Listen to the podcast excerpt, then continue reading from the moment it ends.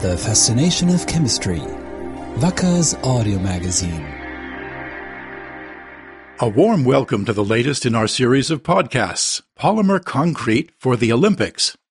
The Olympic buildings in Munich. To this day, they attract locals and tourists alike.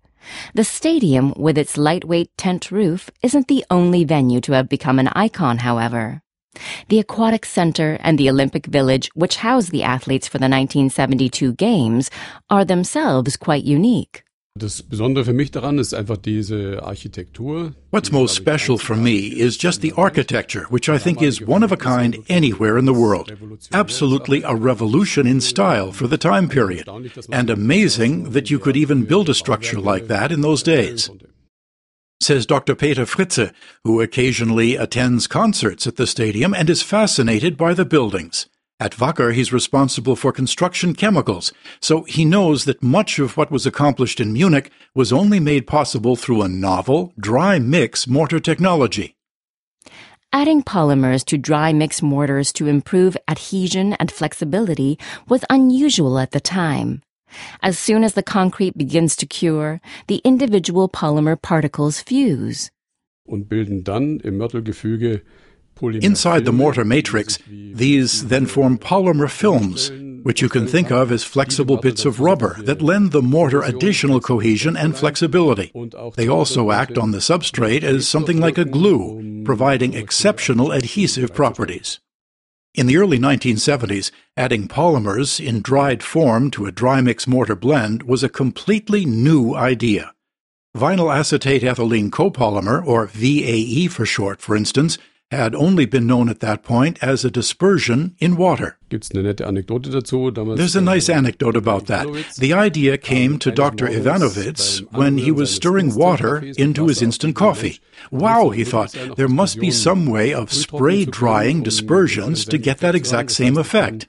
That would mean I could transport the dispersion as a powder, mix it into dry blends, and then, as soon as I add water, I'll end up with the original dispersion, just like with the coffee.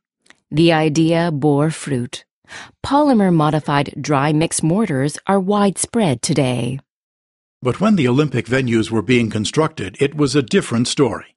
Patching spots with a corresponding repair mortar simply wouldn't work, recalls a resolute Karl Heinz Kranz, who is now 78 years old. As a bricklayer and master screed layer, Kranz worked at the site for the Ardex company, he had just been trying out one of these mortars on a pillar that would later be part of the stadium. When the worksite supervisor suddenly shouted, Get away from the pillar, Olympic site management is coming. But I was pretty much unfazed and just stayed where I was. I even finished up the rest of it, about 20 or 30 centimeters. And then the Olympic site management walked up and one of them said, Hey, take a look at this. This looks better than the architectural concrete next to it. And that was basically the breakthrough. guckt euch das mal an. Das sieht doch besser aus wie der Sichtbeton nebenan. Und damit war im Grunde der Durchbruch geschafft. Site management was suddenly won over by the quality, and dry mix mortar with VAE copolymer had become respectable. That it hardly shrinks and it fills holes perfectly are also reasons for its success, since that makes it practical for more than just patching flaws. It can also be used as a tile adhesive. The specialists at the Olympic Village also worked with tile adhesives. Up to that point, tiles had typically been set in a mortar bed one and a half centimeters thick. But thanks to the polymer, Fritze reports, tile layers could suddenly do the job with much less. Und das war dann die Geburtsstunde der Dünnbettkleber. Thin bed adhesives were born. That meant you now had an adhesive you could apply with a notched spreader. In other words, you could spread it on the substrate, and the final thickness of the mortar between the tile and the substrate would be between 3 and 6 millimeters. And since the adhesive properties of the new tile adhesive were better, that meant other kinds of tiles could be used as well. The frost resistant, fired tiles we know today. A polymer modified mortar was also used for the joints, which opened up the possibility of an even longer pot life. A lot of practical advantages, in other words, which is why dry mix mortars with polymers have largely become well established. And the Olympic venues? They are actively used to this day.